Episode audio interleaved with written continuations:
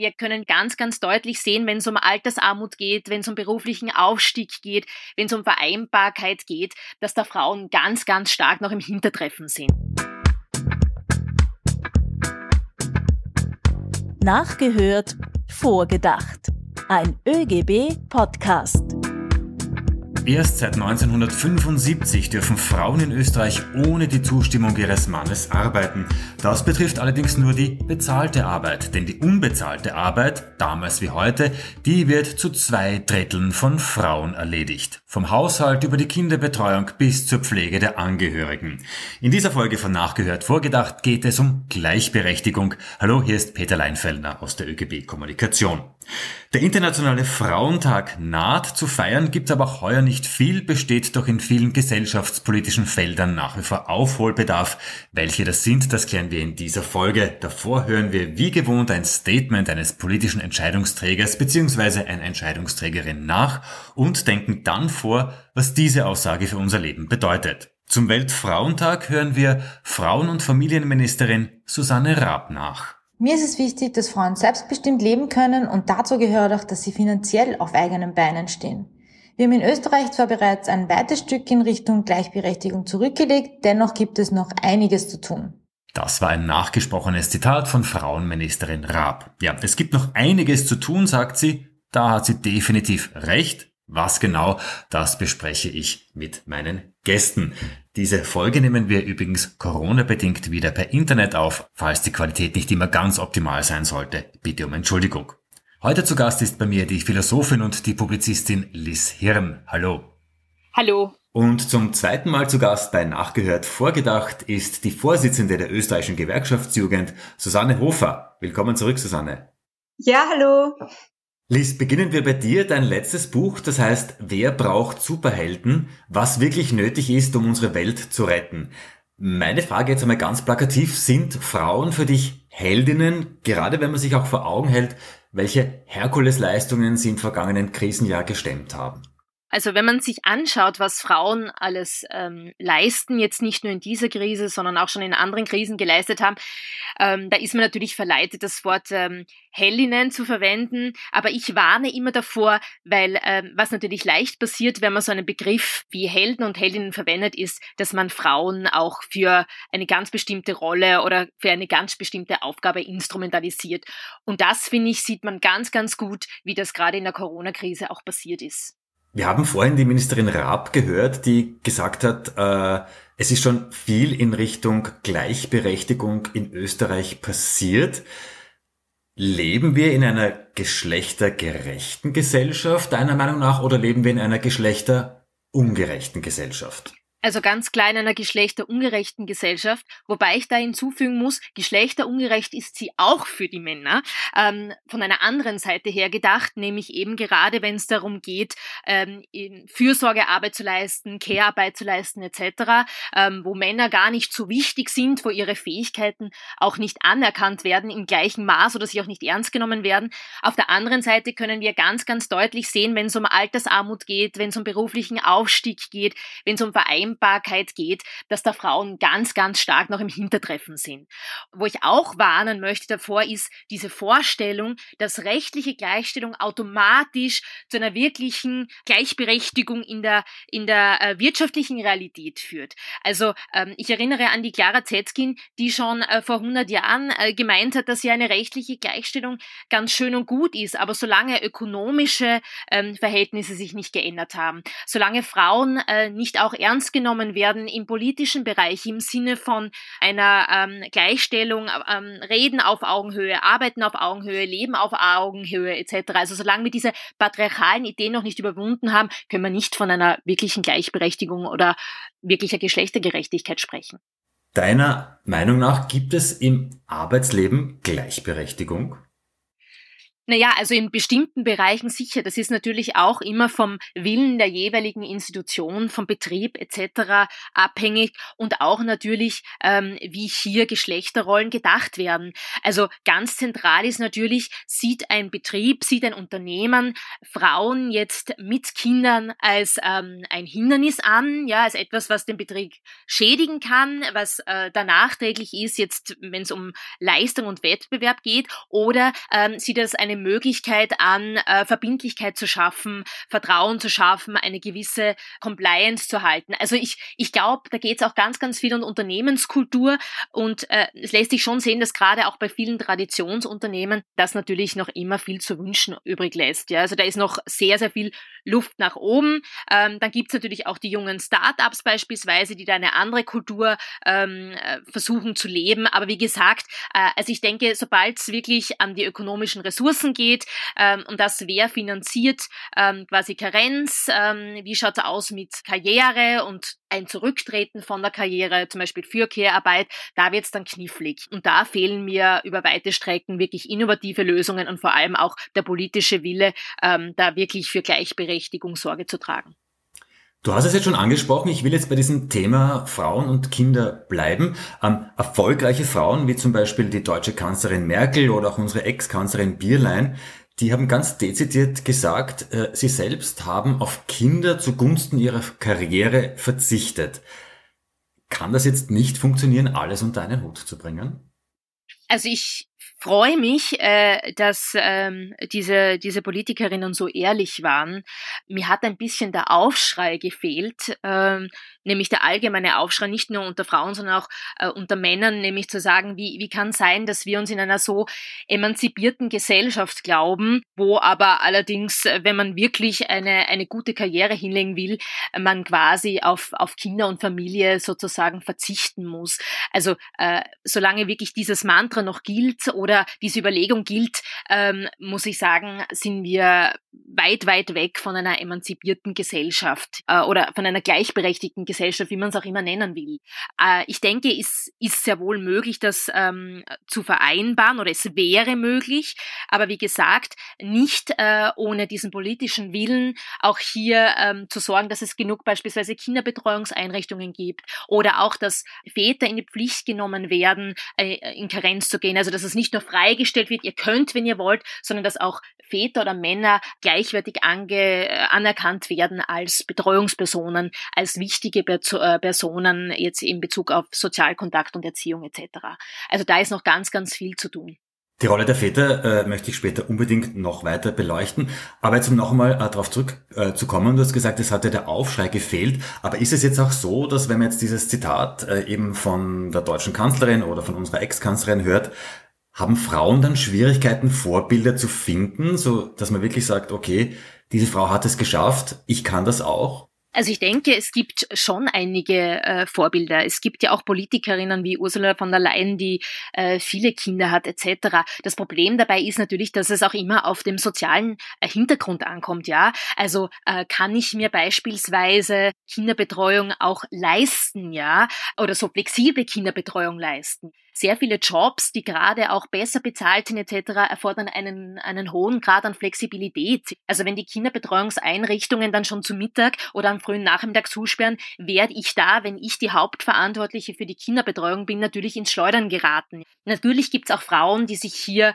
ähm, besonderen Belastungen aussetzen und das trotzdem schaffen und trotzdem ähm, eine beachtliche Karriere absolvieren. Aber was ich schon auch in Gesprächen, auch gerade mit jungen Frauen sehe, ist, dass viele sich natürlich auch fragen, ist es mir das wert? Ja, also mich zwischen diesen ganzen Mehrfachbelastungen aufzureiben und dann vielleicht noch von der Gesellschaft signalisiert zu bekommen, ich bin eine schlechte Mutter, ich bin eine Rabenmutter, ich erfülle da nicht ähm, die Rolle, die mir da quasi zuerkannt wird, ähm, vollkommen aus oder gibt, kann da nicht mein Bestes geben.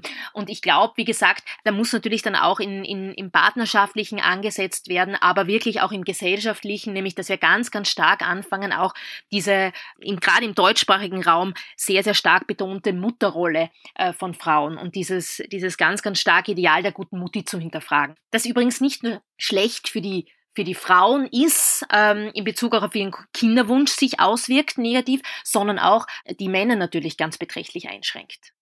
Du hast es jetzt gerade angesprochen, das muss man sich auch leisten können und äh, Ministerin Raab hat es im Zitat vorhin äh, auch herausgestrichen, also vor allem die finanzielle Unabhängigkeit, wie wichtig die ist. Ist das einer der Schlüssel für Gleichberechtigung? Ja, definitiv. Äh, und diese finanzielle Unabhängigkeit, die muss natürlich irgendwie zustande kommen. Also natürlich gibt es auch Frauen, äh, die das Glück haben, äh, aus einem finanziell soliden Elternhaus vielleicht zu kommen, vielleicht etwas geerbt zu haben, vielleicht auch schon einige Jahre davor gearbeitet zu haben. Aber wie gesagt, Kinder und auch Mutterschaft ist nicht immer so einfach planbar.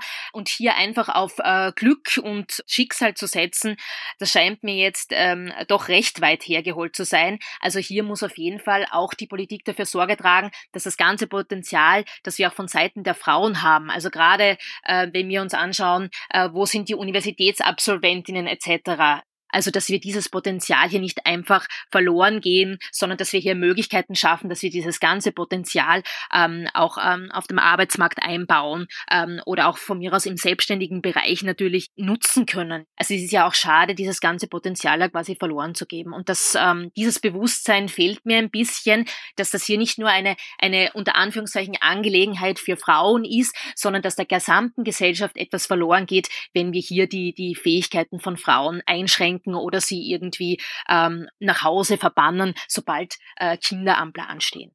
Auch bei uns ist Susanne Hofer. Äh, sie wirft ihr ganzes Potenzial für Österreichs Lehrlinge ins Treffen. Susanne, du bist die erste Frau an der Spitze äh, der Gewerkschaftsjugend.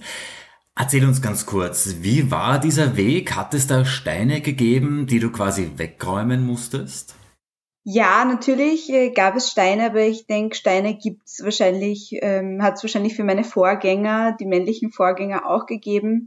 Bei mir war einfach der große Vorteil oder der Benefit, aus dem ich ziehen habe können, dass ich zwei weibliche Vorbilder hatte, ähm, als ich in der Gewerkschaftsjugend angefangen habe. Zwei Jugendsekretärinnen, die bei uns in der Gewerkschaft eben hauptamtlich arbeiten, die sich sehr stark darum gekümmert haben, ähm, wo sind meine Potenziale, wo kann ich noch was dazulernen, ähm, die mich auf Schulungen geschickt haben, ähm, mich inhaltlich gebrieft haben. Das heißt, da gab es einfach Vorbilder und auch vor allem Frauen, die an mich geglaubt haben, die unterstützt haben.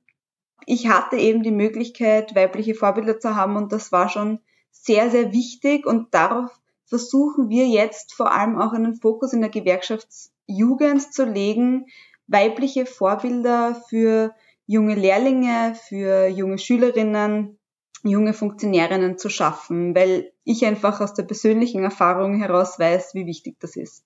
Du hast tagtäglich mit Jugendlichen zu tun. Welche Rückmeldungen bekommst du jetzt von jungen Frauen? Sagen die dir, dass sie es schwerer haben als junge Männer? Also da muss man einfach sagen, der Großteil der jungen Frauen sagt es nicht. Das hängt aber nicht unbedingt damit zusammen, dass junge Frauen zufriedener sind als die Männer, sondern wahrscheinlich auch eher ähm, an unserer gesellschaftlichen Struktur, dass man halt als Frau äh, nicht aufbegehrt und ähm, nicht laut sein soll äh, und nicht dagegen reden soll. Wenn wir so ein bisschen dahinter blicken und die Frauen besser kennenlernen, was sie da schon merken, ist, dass es da einfach viele Nachteile gibt. Es gibt leider noch immer, muss man sagen, ein sehr schwieriges Thema, das man aber auch ansprechen muss. In vielen Bereichen noch immer sexuelle Belästigung von jungen Frauen, wo es einfach vor allem auch darum geht, dass die Obrigkeiten, die Respektspersonen einfach zu weit gehen äh, und die jungen Frauen hier einfach nicht gut behandelt werden. Ganz oft wird das aber eben nicht rückgemeldet und bleibt im Verborgenen, bis die jungen Lehrlinge ausgelernt sind äh, und dann auch junge Fachkräfte sind. Was wir aber vor allem merken, ist, dass es noch immer sehr, sehr schwierig ist, in traditionellen Männerberufen Fuß zu fassen für junge Frauen. Das heißt, auch wenn man da mal reinkommt, da muss man sich schon sehr behaupten und da ist, glaube ich, auch sehr wichtig, dass man mehr Berufsorientierung in den Schulen schafft, um die jungen Frauen ähm, raus aus den klassischen Frauenberufen zu bekommen, rein in, die, in diese traditionellen Männerberufe, dass auch Frauen dort mehr werden, weil sie leisten dort genauso gute Arbeit wie Männer und bis dahin wird, wird das noch ein sehr langer, steiniger Weg für die jungen Frauen, die dort anfangen. Liz, weil es die Susanne angesprochen hat, müssen Frauen lauter sein? Ich denke, dass es wichtig ist, ähm, gemeinsam solidarisch aufzutreten, wenn es gerade um so Dinge geht, auch in Betrieben, um sexuelle Übergriffe, Belästigungen wenn es darum geht, ähm, Gehalt auch auszuverhandeln etc. Und äh, ich glaube, da ist auch noch Luft nach oben, dass sich eben Frauen hier solidarisieren, auch sich austauschen und auch gemeinsam auftreten. Also ähm, da sehe ich durchaus Potenzial drinnen. Was ähm, die Sache angeht, Frauen auch in sehr männerdominierte Branchen zu bringen, natürlich äh, wäre das wichtig. Also gerade hier auch für mehr äh, Austausch zu sorgen. Es geht auch darum, diese Bereiche äh, so weit zu durchweichen und so weit fair zu gestalten, dass sowohl Frauen und Männer von ihrem Beruf auch leben können. Ich stimme der Susanne zu, das ist noch ein ganz, ganz langer, steiniger Weg und ich denke, ähm, er führt auch einen Teil weit zumindest über die weibliche Solidarität dass man sich ähm, da nicht mit Zickenbissigkeit oder Stutenbissigkeit da irgendwie im Weg steht, sondern dass man wirklich gemeinsam schaut, dass man Verbesserungen herbeiführen kann. Vielleicht darf ich das noch dazu sagen, da wird es auch nicht ohne Männer gehen. Und es gibt auch, und das muss man jetzt schon auch herausstreichen, Männer, die sehr wohl interessiert sind, dass es hier auch äh, Diversität gibt, dass es hier gemischte Teams gibt etc. Man muss auch diese Männer, die schon unterstützend wirken, ins Boot holen. Susanne, am Höhepunkt der Krise waren 85 Prozent der durch das Coronavirus bedingten Arbeitslosen weiblich. Auch die aktuellen Zahlen, wenn man auf die Arbeitslosigkeit schaut, die sind äh, niederschmetternd, man kann es nicht anders sagen, vor allem bei der Frauen- und bei der Jugendarbeitslosigkeit. Wird hier die leider traditionelle Schlechterstellung der Frauen dadurch noch einmal verschärft? Ein klares Ja, da gab es ja vorher auch schon Probleme und da muss eben was dagegen getan werden. Ähm, wichtig ist da eben einfach jetzt zu investieren und vor allem für Frauen äh, eine Möglichkeit zu schaffen, so schnell wie möglich wieder in Ausbildung und in Beschäftigung zu kommen und eben wegzugehen von prekärer Beschäftigung, von ähm, nicht qualitativ hoher, hoher Ausbildung, sondern hin zu äh, Zukunftsberufen, Ausbildung, die mir einen Werkzeugkoffer zur Verfügung stellt, den ich auch noch in 20 Jahren verwenden kann. Wir wissen, dass sehr viele Frauen äh, hierzulande wegen der Kinder Teilzeit arbeiten. Die Vollzeit arbeitende Frau, die ist die Ausnahme oder fast die Ausnahme.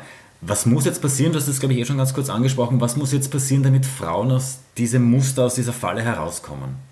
Eines fordert der ÖGB ja schon unfassbar lange. Es braucht einfach eine gratis Kinderbetreuung ganztägig für alle Bundesländer, für jeden kleinen Ort in Österreich, damit Frauen die Möglichkeit haben, überhaupt Vollzeit zu arbeiten. Das ist aber natürlich nur ein Schritt, weil wir sehen vor allem in Bereichen wie im Handel, dass überhaupt gar keine Vollzeitstellen angeboten werden. Das heißt, wenn äh, Frauen hier aufstocken wollen, aus der Teilzeit mehr Stunden arbeiten wollen, dann wird das oftmals vom Arbeitgeber verneint. Äh, und das ist natürlich ein Problem und das muss geändert werden. Und was natürlich auch einen wirklich großen Beitrag ähm, beitragen würde, äh, damit mehr Frauen in Vollzeit arbeiten, wäre eine radikale Arbeitszeitverkürzung, um die ganzen Frauen, die jetzt eben in Arbeitslosigkeit sind, ähm, die Teilzeit arbeiten, aber mehr arbeiten wollen, dass wir die wirklich in Vollzeitbeschäftigung bringen. Das waren jetzt viele Punkte, die die Regierung aufgreifen könnte. Wie siehst du das? Ignoriert die Regierung die Probleme jetzt von 50 Prozent der Bevölkerung, indem sie hier aber nichts unternimmt? Naja, ich denke, die Regierung ignoriert nicht nur ähm, die Probleme der ähm, Frauen, sondern sie ignoriert vor allem die Armut, die es in Österreich gibt. Das heißt, die Regierung achtet einfach nicht auf Menschen, denen es ähm, wirtschaftlich nicht gut geht. Und wir wissen ja durch viele Studien, dass dieses klassische wirtschaftlich nicht gut gehen, vor allem viele Frauen betrifft. Das heißt, ja, äh, die Regierung vergisst hier auf die Frauen, aber ich glaube, man kann ganz allgemein sagen, die Regierung vergisst auf äh, die Menschen in Österreich, die nicht wohlhabend sind. Liz, in vielen Bereichen, sei es Familienbetreuung, Betreuung älterer Familienangehöriger, dann nimmt sich der Staat offenbar bewusst zurück. Die Verantwortung, die wird abgeschoben, meist auf die Frauen weil es offenbar praktisch ist und weil es nichts kostet. Deiner Einschätzung nach baut der Staat da auf die Gratisarbeit der Frauen? Also das kann man jetzt ganz allgemein sagen, dass es hier natürlich äh, diese patriarchale Tendenz gibt, also Frauen als unentgeltliche Ressource, jetzt gerade wenn es um Liebe und Sorge geht, ähm, zu akquirieren. Das ist aber auch ähm, keine neue Erkenntnis oder äh, jetzt nicht Spezielles, was jetzt die Corona-Krise zutage gefördert hätte. Das, das ist natürlich schon etwas, was, was in Gesellschaften, wie gesagt, die sich emanzipiert schimpfen, unter Anführungszeichen, ähm, als skandalös zu bezeichnen ist. Auf der anderen Seite glaube ich, äh, die Susanne hat schon gesagt, es geht darum, dass äh, gerade auf die nicht wohlhabenden Menschen hier sehr stark vergessen wird. Wobei ähm, vergessen wird vielleicht gar nicht in einem absichtlichen Sinne zu verstehen ist, sondern dass die einfach ähm, auch keine Stimme haben, die laut genug wäre, äh, darauf hinzuweisen, dass hier Maßnahmen dringend nötig sind oder einfach verpflichtend zu ergreifen sind, um eben das Abgleiten in Armut etc. zu verhindern. Und das betrifft ja jetzt, und wir sehen es ja auch in der Krise, jetzt nicht nur Frauen, wenn auch in einem bevorzugten Ausmaß jetzt, sondern das betrifft natürlich auch Männer. Also äh, es geht nicht nur darum, bei einer gleichberechtigten Gesellschaft ja die Frauen zu bevorzugen, sondern hier einen Ausgleich zu schaffen äh, und hier auch ähm, Ungerechtigkeiten am Arbeitsmarkt etc. abzufangen. Ich habe ein interessantes Beispiel aus Skandinavien gelesen. Dort ist es offenbar gang und gäbe, dass äh, Väter am späten Nachmittag die Kinder vom Kindergarten abholen und Arbeitgeber würden irritiert sein, wenn das die Väter nie machen würden. Liegt hier vielleicht auch ein Schlüssel bei den Betrieben, vielleicht etwas nachzuhelfen? Selbstverständlich, absolut. Gerade wenn es schon von der Politik nicht kommt, auf Unternehmensseite etc. relativ leicht umsetzen, ja. Aber das sehe ich auch so. Das ist natürlich eine Top-Down-Geschichte. Das muss von oben kommen und muss auch von oben ganz, ganz selbstverständlich etabliert werden. Susanne, sind jetzt für dich Frauenquoten ein Schlüssel, um eine gerechtere Arbeitswelt zu erreichen, um mehr Gerechtigkeit in unsere Arbeitswelt zu bringen? Ja, ich denke, bis ähm, es endlich Gerechtigkeit gibt, wird es dieses Mittel brauchen. Also natürlich hätten wir dieses Mittel auch gern lieber nicht, aber man sieht ja ganz klar, dass das ohne einfach nicht geht. Äh, und wie schon, wie ich ganz am Anfang gesagt habe, es braucht eben diese weiblichen Vorbilder. Und wenn diese weiblichen Vorbilder nur durch Quoten auf ihren Plätzen sitzen können, dann ist es einfach wichtig, diese äh, Quotenplätze auch mit großartigen Frauen zu füllen ähm, und da einfach darauf zu achten, dass eine Diversität, eine Vielfalt im Betrieb auf jeder Ebene abgebildet ist. Hier braucht es einfach gleichermaßen Frauen und Männer, die für ihre Arbeit, die sie leisten, eben auch gerecht bezahlt werden. Also ich glaube, dieser Bezahlungsfaktor ist ja einfach auch noch ein ganz wichtiger. Damit würde ich jetzt zu meiner Abschlussfrage kommen. Zuerst an dich, Susanne. Was braucht für dich eine faire, geschlechtergerechte Arbeitswelt von morgen?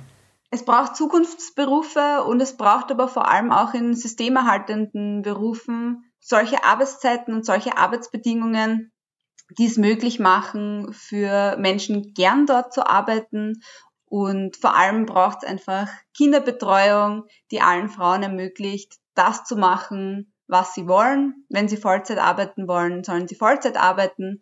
Aber es braucht eben auch ein System, das es Frauen ermöglicht, Teilzeit zu arbeiten, ohne dann später davon riesengroße Nachteile davon zu tragen. Liz, und welche Zutaten braucht eine faire und geschlechtergerechte Arbeitswelt für dich? Was wir dringend brauchen, ähm, ist mal ähm, diese kritische Einsicht, dass wir uns wesentlich emanzipierter glauben, als wir sind als Gesellschaft, ähm, dass wir seit Jahrzehnten an denselben Problemen herumlaborieren. Äh, für mich braucht es äh, ganz stark eine frauenpolitische Agenda. Äh, das heißt, jemand, ähm, der auch den politischen Willen mitbringt, ähm, sich diesen, diesen ähm, Problemen auch äh, zu widmen. Äh, und dann braucht es auch innovative Konzepte für einen neuen Arbeitsmarkt mit Spezialblick äh, auf ähm, Digitalisierung etc., ähm, wo von Anfang an Frauen als gleichberechtigte Arbeitskräfte gesehen werden die äh, genauso wie Männer und bitte nicht mehr als Männer auch ähm, Beruf und Familie vereinbaren können müssen. Liz und Susanne, ganz, ganz herzlichen Dank fürs Dabeisein. Übrigens, mehr von Liz Hirn gibt es auch in ihrem Podcast Philosophieren mit Hirn. Danke, Liz, dass du heute Gast bei mir warst. Danke für die Einladung. Und danke auch an dich, Susanne, dass du wieder dabei warst.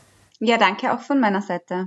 So, wer unseren Podcast kennt, der weiß, dass es jetzt noch nicht vorbei ist. Das heißt, äh, meine beiden Gäste, ihr bleibt bitte noch ganz kurz bei mir.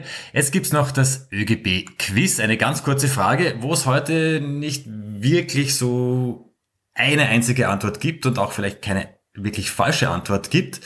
Also, es geht auch in dieser Frage um den Frauentag. Beim ersten Internationalen Frauentag 1911 ging es darum, weltweit das Frauenwahlrecht durchzusetzen.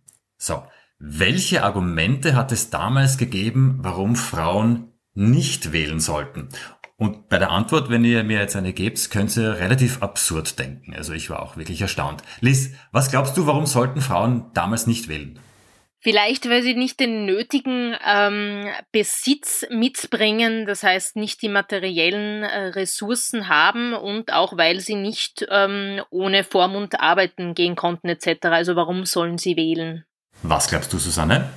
Ja, ich glaube auch einfach, weil Frauen quasi ohne Erlaubnis ihres Mannes gar nichts machen haben dürfen. Warum ähm, hätten sie dann eine eigene Wahlentscheidung treffen können, die quasi ihr Mann vorher nicht absegnet? Beide Antworten wirklich gut. Ja, Susanne, Frauen fehle die nötige Intelligenz, um politische Zusammenhänge zu verstehen, hat es da zum Beispiel geheißen. Oder Frauen würden ob ihrer Kleidung, weil sie oft große Hüte und weite Kleider getragen haben, den Blick der Männer auf die Redner stören, muss man sich auch mal vorstellen. Oder das Frauenwahlrecht würde die Weiblichkeit beschmutzen, denn es sei zum Beispiel unschön, wenn schwangere Frauen zur Wahlurne gingen. Schwanger in der Fabrik arbeiten, das war seinerzeit aber okay. Wow, also ich bin jetzt wirklich überrascht. Ähm, ich dachte, dass Susanne und ich schon, ähm, schon ziemlich alles da aus der B gebracht haben, aber ich muss sagen, ähm, man kann mich immer, immer noch schockieren. Also danke, danke für diese Information. Das perfekte Schlusswort. Ganz herzlichen Dank. Danke an dieser Stelle auch an meine Kollegin Stephanie Feigl. Mit ihr durfte ich die ersten Folgen von Nachgehört vorgedacht aufnehmen. Stefanie widmet sich jetzt anderen Projekten. Alles, alles Gute für dich, Stefanie. Das war Nachgehört vorgedacht. Uns gibt's auf der Internetseite des ÖGB auf oegb.at sowie überall, wo ihr sonst eure Podcasts hört. Wenn ihr Feedback habt, dann schickt uns eine Mail an presse.oegb.at. Und wenn du die Gewerkschaftsbewegung weiter stärken willst, dann werde Gewerkschaftsmitglied, falls du noch keines bist. Auch das geht ganz easy online auf oegb rgb.at. Bis zum nächsten Mal, wenn wieder nachgehört und mit einem Gast vorgedacht wird.